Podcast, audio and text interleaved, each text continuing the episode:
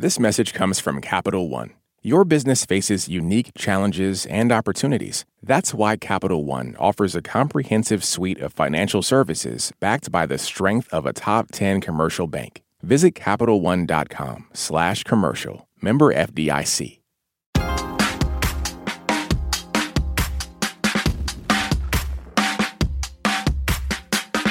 It feels like your fight or flight response is kicked into overdrive. They get very, very dark. You feel both trapped but also threatened. It swirls into just complete an unknown fear of impending doom. Well, your heart's racing, you're sweating, and you just feel like you're about to die. It's the worst thing ever. You can't die from a panic attack, and that's the most important thing because in the moment, that's exactly what I felt. Mine got so bad as to where my own mother, I would say, tap me lightly on the cheek so I know I'm alive. About one in four of us in the U.S. will experience a panic attack at some point in our lives. Before we get started, I want to mention that if you're suffering from anxiety or panic attacks, you can call the Mental Health Crisis Hotline, 988, for help. Now, this show is all about anxiety. We discuss why panic attacks happen and how to prevent them. We also speak with a man who chose an on camera career in broadcast TV, even though going live triggered panic attacks for decades. I'm Jen White. You're listening to the 1A podcast where we get to the heart of the story. We get into all of it after the break. Stay with us. Support for NPR and the following message come from IXL Online. Is your child asking questions on their homework you don't feel equipped to answer? IXL Learning uses advanced algorithms to give the right help to each kid, no matter the age or personality. One subscription gets you everything. One site for all the kids in your home, pre K to 12th grade. Make an impact on your child's learning. Get IXL now. And NPR listeners can get an exclusive 20% off IXL membership when they sign up today at IXL.com/NPR. Let's get into it with our guests. Matt Gutman is the chief national correspondent for ABC News. His new book is called No Time to Panic How I Curbed My Anxiety and Conquered a Lifetime of Panic Attacks. Matt, welcome to 1A. Thanks, Jen. It, Go ahead. You know, I just heard the voices of those people describing what they went through, and I'm just so sorry for all of them because panic is so very scary when it happens. It is literally your brain telling your body that there is an impending threat that is so severe that if you don't deal with it, you're going to die. And just hearing those stories is heartbreaking that so many Americans go through this every single day. Yeah. I also want to include Dr. Ellen Vora in the conversation. She's a psychiatrist and author of The Anatomy of Anxiety. Dr. Vora, welcome. Hi, Jen. Thank you. Now, Matt, your history with panic attack goes back decades, but there was a turning point in early 2020 that made you realize you wanted to conquer them. What happened? You know, Jen, I've been trying to deal with panic for years before that. Um, and I tried to suppress panic through the use of Xanax, uh, benzos, uh, Paxil, which is a, an antidepressant, um, smoking cigarettes sometimes before live shots. I had a couple of pairs of lucky underwear in the rotation, mm. thinking that it might help, uh, but nothing really helped. And I sort of just trudged along dealing with panic and was slightly miserable about certain types of live shots that's presenting live on TV that I had to do. Specifically the short ones, like the 15 second ones where like you're in calm and everything is perfect and there's no possible reason that you should botch this live presentation because it's so easy. It's 15 seconds, 65 words. How could you possibly mess that up? Those caused me to melt down. Those were so scary for me that I couldn't handle the pressure. Um, and in January of 2020, um, I got a call. It was my manager, uh, bureau chief at ABC here in, in LA. And she said, We, we think Kobe Bryant uh, has been killed in a helicopter crash. It was 10 miles from my house. Um, and I went there, and our first live report, which is right after this happened, um, we went on air and I made a catastrophic mistake. And out of respect for the Bryant family, I'm not going to get into it, but I made a catastrophic mistake. The first time I've ever made an on air mistake during a panic. And I was suspended for it. And basically, my brain couldn't handle the so many lanes of traffic at once, right? There was dealing with the reporting There was also dealing with the personal, which was that my father was killed in a plane crash um, at the same age as Kobe Bryant was, and I was the same age as Gianna, his daughter. And this stuff was rattling around in my brain. And I basically couldn't separate the wheat from the chaff in my reporting and made this catastrophic mistake. And for years, I'd already been talking to my wife about the panic and how it makes me feel and it makes me miserable and I'm afraid of going live and it makes me unhappy. And she'd been massively supportive and saying, Hey, let's, you, you can leave this business. We'll downsize our lives. We'll figure something else out. Um, but I don't want you to live your life miserable. And so after this panic attack and the suspension, uh, we talked about it again, and I, I basically decided that I am going to leave TV news um, unless I find something else that is going to help me with my panic. Mm. Um, and this wasn't the start of the book; it was the start of a journey um, that took three and a half years. The the thought of like, hey, maybe this should turn into a book came about a year and change after that. But at first, it was like, okay, I've got to figure this out. I've got to put everything I have into figuring out why I have these panic attacks and how to deal with that. We'll hear more about that journey shortly. But Dr. Vora, what is a panic attack? Explain it to us. What's happening in our body? Yeah, so it's typically a discrete episode. It's defined as an abrupt surge of intense fear or discomfort, and it reaches a peak within minutes, which distinguishes it from generalized anxiety, where you can feel anxious around the clock. And it usually has symptoms that include your heart racing, chest tightness, your breathing might become rapid and shallow, your hands might shake. Some people experience lightheadedness or dizziness. And often there's an idea of feeling like I'm losing touch with reality, or I'm having a heart attack, or I'm going crazy. How is a panic attack different than a panic disorder? So, panic disorder is basically once you have uh, recurrent and unexpected panic attacks, then you would qualify for the diagnosis of panic disorder, which impacts some 6 million American adults. Uh, Matt, you've been experiencing panic attacks since college. What's your first memory of having one? So, just to add to what Ellen, who is in the book uh, and who I interviewed, and is incredible, um, you know, a panic attack can happen once, and and you know the stats are that 28% of Americans are expected to have a panic attack at some point in their lifetime. But so many people like me didn't know that they actually had panic. And I'd been to therapy, Jen, for so many years, and I still didn't have the wherewithal to understand that the bouts of nerves that I were ha- that I was having were panic attacks. What, what, was um, the was it because you weren't describing it in in such a way that it would be interpreted as a panic attack to your therapist? Did you not have the language for it? It's a great question. Um, I don't think I had the language for it, and I think that they were so catastrophically scary. Um, it is, you know, a psychological disorder in which people think that they're often going to die, which is why every year 40% of people presenting at the nation's ERs thinking that they're having a heart attack are actually having a panic attack.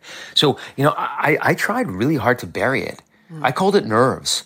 Um, I even wrote about it cryptically in my journals when I described my panic attacks, like in this indecipherable shorthand that I used in my uh, reporting. I was a print reporter, so that people wouldn't peek over at my notepad and be able to see what I wrote. But I was writing in that hieroglyphics to myself. Mm. It was bonkers. Um, so, like, I think a lot of it was just an, an, an attempt to assert self control by hiding the fact from myself that I had panic. And so, yes, like I wasn't ably able to describe it to therapists at the time because I couldn't even describe it capably to myself. Uh, and this persisted for many years until finally uh, I talked about it with a friend. He's like, dude, those are panic attacks. You are suffering textbook panic attacks on air. Well, we heard from Susan in Harrisburg, Pennsylvania, who emails during a recent talk therapy session. I was describing what I thought was anxiety. My therapist stopped me mid sentence to tell me what I was describing sounded like a panic attack. I had no idea there was such a wide array of symptoms. I think media, TV, and movies has skewed my impression of what a panic attack looks like. We also heard from Cheyenne. My panic attacks have been driving specific. Some of the tell signs for me, it's a heart spike and the feeling of loss of control. I've learned to identify and find ways to distract myself unfortunately, in the past, I kind of gave into that fear and stopped driving for a while because of the panic attacks. But now I know how to better look for those tells and take care of myself. Thanks for that message. Dr. Vora, women are more than twice as likely as men to suffer from panic disorder, which, as you said, involves experiencing multiple panic attacks. That's according to a study published in the Journal of Psychiatric Research. How else do our lifestyles and demographics affect our likelihood of experiencing panic attacks? Well, panic attacks can absolutely impact everyone. And this really draws upon my own personal take on panic, which is that it's so much more based in the body, even than just the way we typically think about mental health as existing exclusively from the neck up. And there's a lot that can happen in our physical body that can prime us or lower our threshold for panic. And that can have to do with how we're sleeping, how we're feeding ourselves, even our caffeine consumption, alcohol fallout. All of that can impact our likelihood of experiencing panic. And Matt, briefly, what have you learned so far about what's likely to trigger a panic attack for you? I mean, for me, it's the expectation of perfection. Um, you know, uh, it's the thought that I have to be perfect during a live shot or in front of other people. So, one of the things that I discovered pretty early on, I didn't discover, but I learned um, during my reporting for this book, is that, you know, evolutionary psychology plays such a big role in how we are, right? So, there were two major buckets of human fear, Jen. One is the one you're thinking about for early humans, right? Like, you're on the savannah and a lion comes and eats you. You're dead, right? That's a fear. Um, you'd be killed by lightning, by horrible neighbors down the cave who would kill you. The other bucket is a social fear. And we were primed because we evolved to cooperate with our fellow humans to fear being ousted from our group as much as we feared being eaten by a lion. Matt, and let's so- let's pause here and hear more about these buckets of fear we experience after a short break. This message comes from Capital One, offering commercial solutions you can bank on. Now more than ever, your business faces unique challenges and opportunities. That's why Capital One offers a comprehensive suite of financial services, all tailored to your short and long term goals. Backed by the strength and stability of a top 10 commercial bank, their dedicated experts work with you to build lasting success. Explore the possibilities at CapitalOne.com/slash commercial, a member FDIC. In this country, some truths aren't self evident. In NPR's Black Stories, Black Truths, a collection of stories as wide ranging and real as the people who tell them, we celebrate the Black experience for all its soul and richness. Search NPR Black Stories, Black Truths wherever you get podcasts. Let's get back to our conversation about panic attacks with this voicemail. It was terrifying, and it definitely altered the course of my life. It would affect work, school, relationships. I planned everything around not having another panic attack. Eventually, I found the right doctor and the right treatment, and things got under control. I feel good now.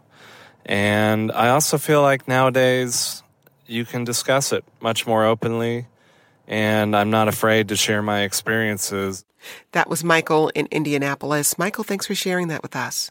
Now, Matt, before the break, you were describing these two buckets of fear. One bucket holds the type of fear that's based in, you know, being killed by a predator or struck by lightning, but then the, that other bucket of fear is about being cast out of our social group. Go ahead. Right. So this is evolutionarily speaking. We spent tens of thousands of generations, Jen, having these two major primary sources of fear. One is like physical danger, the other is social danger.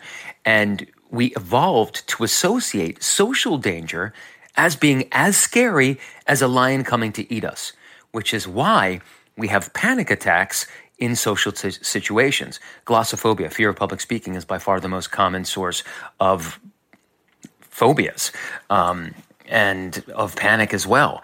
And just hearing Michael, you know, it's the the thing is that that once we start practicing these avoidance behaviors and we get scared of the thing that gives us a panic attack, it can make people agoraphobic. So what happens is in the brain, your brain sends a signal to the rest of the body that there is an imminent threat, and that threat may be social. And it's telling the body that it has to address that threat immediately, or else something really bad is going to happen, which is why some of your listeners described that impending sense of death, and which is why a study from psychology in 2022, just last year, said that 40% of all patients at the nation's ERs thinking that they're having a heart attack are actually having a panic attack. It's stunning, but it is something that is in your body being broadcast to the rest of your body that this is an imminent fear. You've got to deal with it right now. We need mayday, mayday, mayday. Dr. Vora, what is the chemical response in the body that causes humans to experience panic attacks? Mm, yeah, panic is a complex interplay of different brain regions, different neurotransmitters. A key player is something called the amygdala in the brain, and it's the part of the brain that processes emotions and threats. And then it can call out the bat signal to activate the sympathetic nervous system with hormones like adrenaline and cortisol.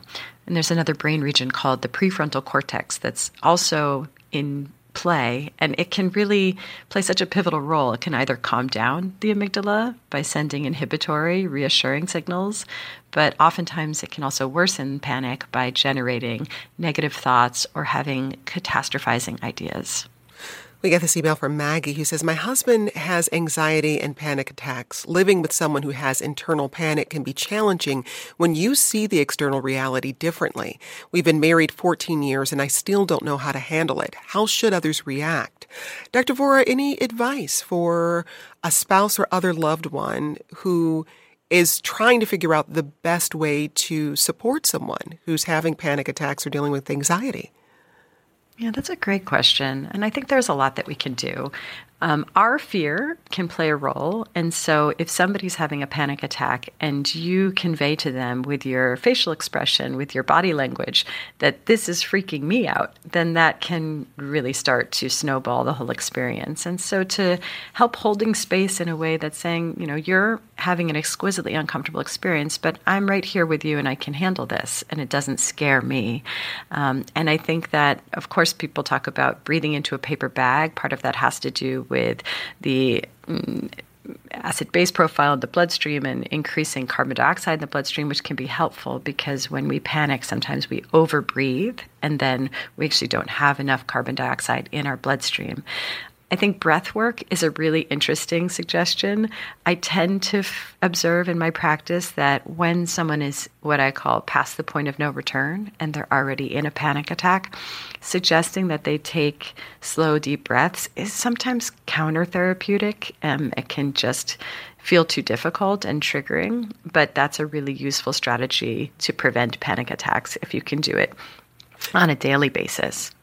Matt, in your experience, what type of support was most helpful for you? And I'm speaking specifically about the type of support that came from the people around you. Nobody knew. Ah, not people even your, your spouse? Your your spouse even? But she never. I never had a panic attack with her or around her. It was solely when I was on air or or spoke publicly. Um, so yeah, I, I mean, and I wouldn't want anybody messing with me. you know, someone coming to you and telling you it's going to be okay, relax, breathe. Those are terrible things. It, and it, it, might work for some people. I, I, just didn't want to be messed with.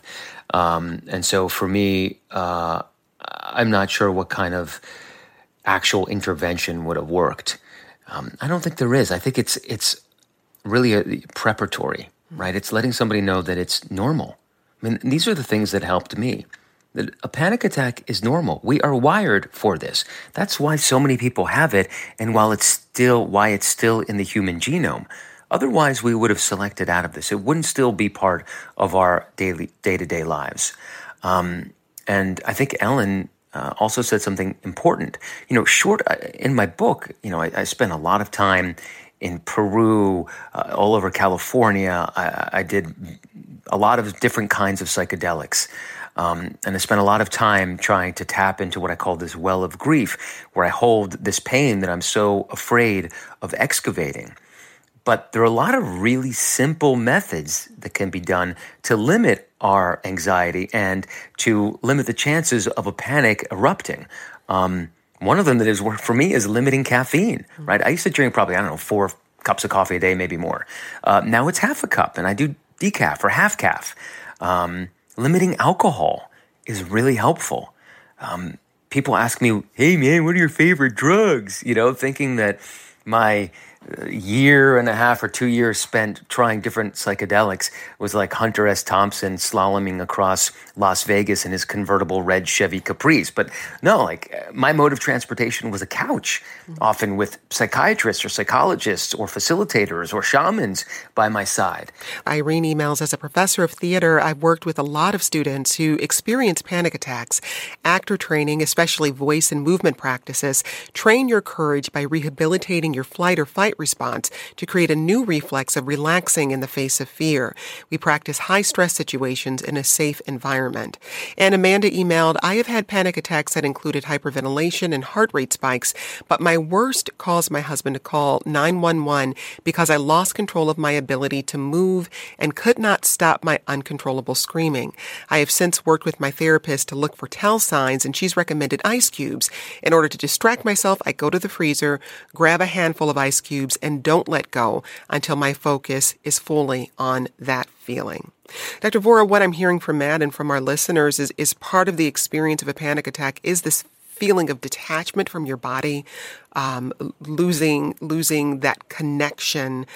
Briefly before we go to break, if someone's looking for some techniques to help them reconnect to their body, what advice do you have? Yeah, and so so much of panic, it's we think about the default mode network in the brain, but it's really focused on the future or sometimes the past. Though with anxiety, typically the future, and part of what can be a salve to that is to ground back into the present moment, which is easier said than done when you're in a panic attack. And so um, the ice cube method is a wonderful strategy. I'll sometimes have patients splash cold water on their face, or if they're indoors, to go outside to move their body in the fresh air. There are practices like the um, starting to name five things you can see, four things that you can hear, three things you can smell, two things you can taste, one thing you can feel, all of this, and you can start to just ground yourself in the present moment. Still to come, we'll learn more about how Matt, after hundreds of panic attacks over the course of decades, finally conquered his formerly debilitating disorder. You have ideas to share too. I haven't had a panic attack in about four years, and it's really what helped with supplements and talk therapy. More of your story shortly. This message comes from NPR sponsor Teladoc Health. There are lots of reasons for wanting to be healthy family, work, living a fuller life. Teladoc Health understands. Whether you have diabetes, high blood pressure, or just need to manage your weight, Teladoc Health can help. Visit teladochealth.com slash what's your why for more information. That's T-E-L-A-D-O-C health slash what's your why. This message comes from NPR sponsor BetterHelp. When you keep your stress bottled up, it can eat away at you. Therapy is a safe space to get things off your chest and to figure out how to make them better. Try BetterHelp Online Therapy, designed to be convenient, flexible, and suited to your schedule. Get it off your chest with BetterHelp at betterhelp.com slash NPR today to get 10% off your first month. This message comes from NPR sponsor Mint Mobile. From the gas pump to the grocery store, inflation is everywhere. So Mint Mobile is offering premium wireless starting at just $15 a month. To get your new phone plan for just $15, go to mintmobile.com slash switch. Let's get back to our discussion by hearing from some of you about how you've conquered your panic attacks. What I've learned helps me the most is frequency hertz meditation. It's playing different hertz frequencies. There's a lot of playlists on Spotify and on YouTube. Supplements and talk therapy. Uh, supplements I took were 5-HTP and also CBD tinctures. Breathing and walking, which are very simple things to do, I was able to reduce and manage. Thanks for those messages. Matt, those ideas likely sound familiar. You tried almost everything to treat your panic disorder, um, including medication. What pharmaceutical solutions did you try and what effect did they have? Uh, well, so I was on Paxil, Jen, for 18 years. Paxil is an SSRI, an antidepressant, kind of old school. Um, but it, it, seemed to work to reduce my generalized anxiety, but it didn't do anything for the panic. And so my psychiatrist prescribed um, Xanax, which only really worked if I took enough of it, but then I felt really sluggish and I couldn't foresee a life in which I'm going live on TV 7, 10, 20 times a week and having to take that much Xanax.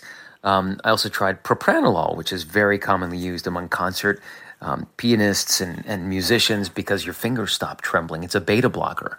Um, but that made me feel sluggish too. And I, I just didn't want to live a life in which I was constantly taking pills in order to do my job. Um, and the beauty of what your listeners just described, and I loved it, is the variety of all the things that worked for them, which shows that it all works. And in my first session with psychedelics was with um, a practitioner in the Bay Area, um, and it was mushrooms, psilocybin. And I asked her, uh, I said, Farah, what, what works? She said a, a shaman in, in, southern Mexico once told her everything. And, th- and that's what I hear your listeners doing, right? So, you know, taking steps, getting that serotonin going in your body if you do a little walking or even more exercise with endorphins, endogenous morphine. That's the drug in our body that makes us feel good, endorphins, um, after exercise. That works for some people. Um, the ice, uh, the breathing. Basically, people have to find whatever works for them and then lean on it. Um, and it might not work forever, but we adapt to these things. Um, but basically, panic can't be fully conquered, right? But we can definitely reduce the incidence and strip away the shame and thousand pounds of stigma that have been attached to panic over the years. Um, and that's really what works so well for me. The drill sergeant in my head that used to tell me, as I'm panicking live on TV, you're a failure. You're terrible. Listen to you. You're a disaster.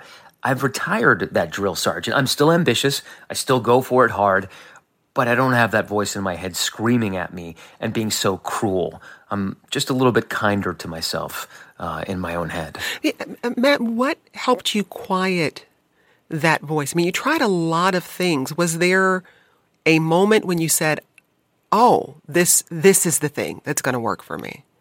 Well, one of the, my favorite things is that uh, is crying, and mm. psychedelics helped me get to a place that I just dreaded going to in my right mind. And I called it the well of grief. And is it from, you know, my, my dad being killed in a plane crash when I was young? Is it because I was held by the Venezuelan secret police for five terrifying days and accused of being CIA? Is it because of being a depository for people's grief in my day to day job for so many years? I, I don't know. And I don't know if it matters. But going to these altered states through breath work and psychedelics helped me excavate all of this pain. And I cried and I screamed and I completely got pillows wet from my tears. And it made me feel a lot better. And this is, I'm going to toss it over to Ellen Vora. And when I describe this to her, and, and she has a famous phrase that we are due for a cultural rebrand for crying um, because it's free therapy and it works. You don't have to know why you get this pain out, but the fact that you get it out is so very helpful and so very medicinal. Uh, as is, sorry, one more thing, Jen, mm-hmm. as is sharing. When I started telling people my story, they just started sharing back, and I realized how pervasive panic really is in our society and how much more accepting of panic and my weakness and my greatest vulnerability people were than I ever thought that they would be. Dr. Vora, I'd love to hear you talk about this need to create more space or just normalize crying. Um, I I've often said that in the U.S., I think we're really bad at grief. we, we don't have a culture that, that supports grieving. What needs to shift? I, I couldn't agree more. I think we are culturally bankrupt around rituals for grief. And a lot of us have quite a lot of unmetabolized grief, which is not just from loss, losing somebody we love, but it can be from divorce, from pregnancy loss, from abortion, from a change in job, becoming an empty nester. There's so many things that we are carrying around grief for. And um, it is the beauty of medicines like the psychedelics and breath work and really just normalizing crying and giving ourselves permission to, rather than make it as small as possible and apologize and say, I'm sorry, assuming we're a burden on the people around us anytime we cry, to really just give ourselves permission to cry fully. Let it be big and ugly. And Interestingly enough, it's not a burden on the people around us. It actually induces a mirror image oxytocin release for people around us. It actually, um, there's a component of the stress response called adrenocorticotropic hormone that comes out in our tears. So it effectively cuts the stress response off at the roots. So it's a very effective treatment. It's free, it feels good, it bonds us to each other, and it's really uh, underutilized. And it's it's interesting about the psychedelics. I think of them as in contrast to our conventional medications, which many times what we report that a conventional medication is working, a patient might say, "I'm crying less," and we consider this to be a success. With psychedelics, often they actually allow for rather than suppressing and tamping down emotion it's very purgative. It allows for a big emotional release and i think that has to do with part of why they're so effective. When i hear you say we need to cry we need it to let it we need to let it be big and ugly um, the idea of that i'll confess makes me anxious. The idea of that level of vulnerability um, for people who who are struggling to move into that space, that big, ugly, let it out space. I mean, how do we work ourselves to that place? I think we, I do think crying is a bit of a skill. I've learned that I've gotten better at crying over the years. And I think that some of us feel emboldened to sort of be rebelliously able to go first and say, I'm going to normalize crying, even though the people around me might squirm. I think the place where we can affect change even more directly is by holding space for others when they cry. And I think this is a sacred duty we have. When somebody around us starts to cry, most of us convey with our body language and our facial expressions, uh, this is awkward, wrap it up. And um, we can instead nod and make sounds like mm-hmm and push the tissue box toward them and do whatever we can to to show them we're here for this and we can handle your crying. You don't need to tamp this down. You can have the full cry that your body needs to have right now. Uh, Matt, as a man, was that hill a bit steeper for you to climb? I think so. I think that in our society, we have we're we're wired to have men think of themselves as needing to be in control. And people who are in control of their emotions and their actions don't cry. Certainly don't cry with strangers. I mean, we wouldn't do that. So it, it is definitely a skill that I learned, but I needed help with learning. Um, and, you know, I felt like one of my greatest successes was being able to cry not on psychedelics and being able to tap into that deep emotional space um, and allowing myself to lose control for a little bit. Um, that's pretty hard to do. Um, and I don't know if you, you know, just tapping into that, that more vulnerable, softer side. Um, and, and that took a bit of learning how to do. And I'm, I'm very proud for the way that I, I learned how to do that. That's actually one of the best skills that I was able to put in my, my quiver over the past couple of years. Um, and uh, it served me pretty well. Matt, studies have linked the consumption of bad news to increased stress. How do you think about your work as a journalist in the news industry at large and, and how it can feed panic in our society? You know, there are different kinds of panic. There is societal panic, um, which refers to, you know, like the 1873 panic, the, the, the, the Wall Street crash. Um, and there's personal panic.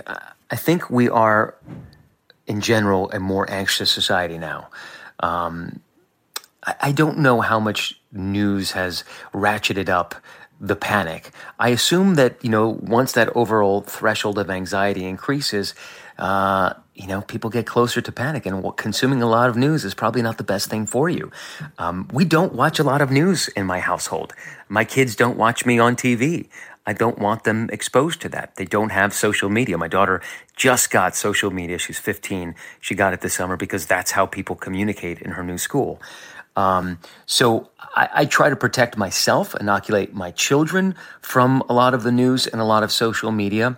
Um, and I think it's also important not to take everything that we see on TV or in social media personally or seriously. And the great thing about humans is that typically we're pretty good at compartmentalizing things. Um, and I hope that's the case. But um, I also think that we can't just assume that people see something that makes them stressed out and that gives them a panic attack. A lot of us are just wired for this. Anxiety is in the family, it's in my family. Um, I'm probably wired for panic as well. Um, maybe my job increases the likelihood of it, but all of us encounter day to day activities that are likely to make us panic. I mean, almost everybody has some element of public speaking in their work going on a Zoom, presenting at a meeting, presenting in front of your colleagues. Um, it's just how we deal with it. And there are lots of measures that can be taken to sort of inoculate us before having a panic. Like the things I mentioned that are so easy, like limiting your caffeine intake, limiting your alcohol, increasing your exercise, and just being kind to yourself as you would be to other people. Dr. Vora, in just a sentence or two, what advice do you have for someone listening who wants to start the journey of gaining control over their panic disorder? I want to echo what Matt said. There's, I think about panic as there's a lot we can do at the physical level, keeping our blood sugar stable, being strategic about caffeine use and alcohol use, setting ourselves up for good quality sleep, addressing any inflammation, and healing our gut. And then at the same time, to make sure that we're giving ourselves an opportunity to process unmetabolized trauma and grief so that we're not carrying that in our connective tissue. That's Dr. Ellen Vora, a psychiatrist and author of The Anatomy of Anxiety, and Matt Gutman, chief national correspondent for ABC News and author of No Time to Panic How I Curbed My Anxiety and Conquered a Lifetime of Panic Attacks. Thanks to you both. Remember, if you're suffering from anxiety or panic attacks, there's a number you can call for help. It's the Mental Health Crisis Hotline at 988. Today's show was produced by Avery Jessa Chapnick and edited by Matthew Simonson. This program comes to you from WAMU, part of American University in Washington, distributed by NPR. I'm Jen White. Thanks for listening. Let's talk again tomorrow. This is 1A.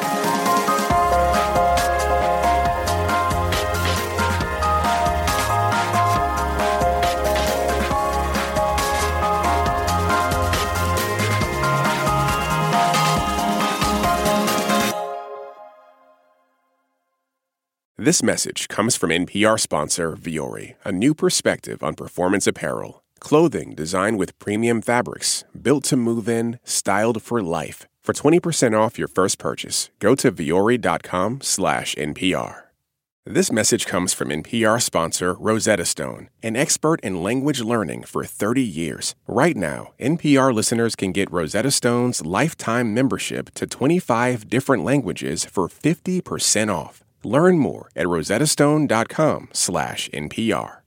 All that sitting and swiping, your body is adapting to your technology. Learn how and what you can do about it. I really felt like the cloud in my brain kind of dissipated. Once I started realizing what a difference these little breaks were making, there's no turning back for me. Take NPR's Body Electric Challenge. Listen to the series wherever you get your podcasts.